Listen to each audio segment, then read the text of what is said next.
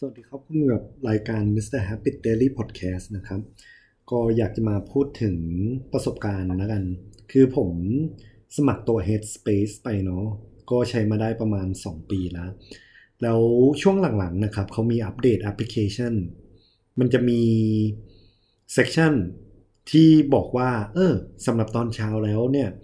เเริ่มต้นวันด้วยยังไงดีใช่ไหมครับ คือ Headspace ตอนแรกที่เขาเริ่มต้นมาเขาจะเน้นการเรียกว่า guided meditation ก็คือเป็นการนั่งสมาธิแบบมีคนช่วยไกด์เราไปด้วยนะครับผม แต่พอไอ้ตัวอัปเดตครั้งเนี้ยผมชอบตรงที่ว่า เขาจะมีแบ่งเป็นเซกชันครับว่า โอเคตอนเช้าทำอะไร ตอนเที่ยงทำอะไรตอนเย็นทำอะไร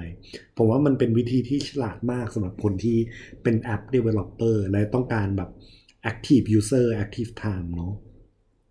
สิ่งที่เขาให้ผมทำตั้งแต่ช่วงแรกเนี่ยเขาจะมีเป็นเช็คลิสต์มาให้ครับ ว่าแบบโอเคเริ่มต้นวันด้วยการหายใจแบบ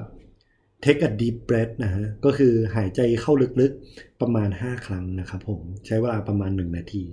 ซึ่งมันก็เป็นวิธีที่เหมือน ทำให้สมองโล่งเริ่มต้นวันได้ดีนะครับ อย่างที่2เนี่ยเขาจะมีตัววิดีโอที่โชว์ว่า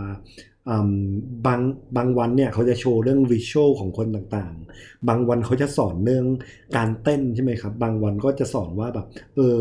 สมสมมติถ้าเกิดเราอยู่ใน weekend เนี่ยเรามันกำลังจะเข้าสู่ช่วง weekday วันธรรมดานะครับ เราควรจะมี mindset ยังไงใช่ไหมก็เป็นวิธี เป็น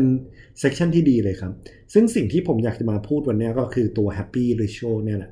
คือสิ่งที่คุณทำตอนเช้าที่ทำให้คุณมีความสุข แล้วก็เริ่มต้นวันได้ดีนะ ผมเพิ่งรู้ว่าคืออย่างหนึ่งนะฮะ ตอนที่ผมตื่นเช้านะ่ะ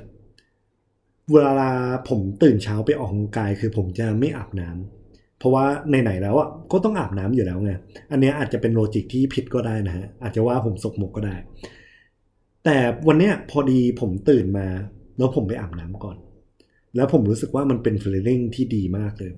น้ำที่ผมอาบเนี่ยคือผมอาบน้ำเย็นนะฮะเป็นคนขี้ร้อนเนี่ยก็เลยชอบอาบน้ำเย็น ก็อาบน้ำเย็นไปแล้วก็สิ่งที่ผมทำใช่ไหมผมเปิดเพลง เปิดเพลงที่เหมือนผมชอบมากๆเป็น happy music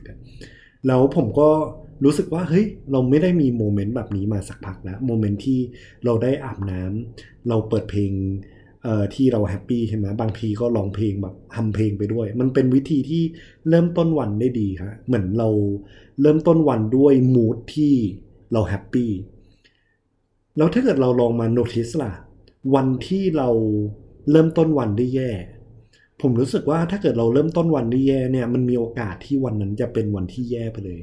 เหมือนกับว่าโมเมนตัมอะมันไปทางด้านเนกาทีฟไปแล้ว ผมเลยรู้สึกว่า โอเค ไหน ๆ แล้วอะ หารูทีนที่ทำให้เราแฮปปี้ดีไหม หารูทีนที่ทำให้วันทั้งวันเรื่อย ๆ เนี่ย มันจะเป็นวันที่ดี เป็นวันที่เราสามารถ achieve goal ของเราได้นะครับ ก็สำหรับแต่ละคนแล้วผมรู้สึกว่า r i t u a เนี่ย หรือรูทีนเหล่านี้มันเป็น อะไรที่ personalize แต่ละคนจะต่างกันนะครับ เพราะฉะนั้นแล้วหารูทีนที่เหมาะสมกับตัวเองเนาะหรือว่าถ้าเกิดเป็นคนที่ไม่ตื่นเช้าล่ะอะเราก็หารูทีนที่เหมาะสมกับตัวเอง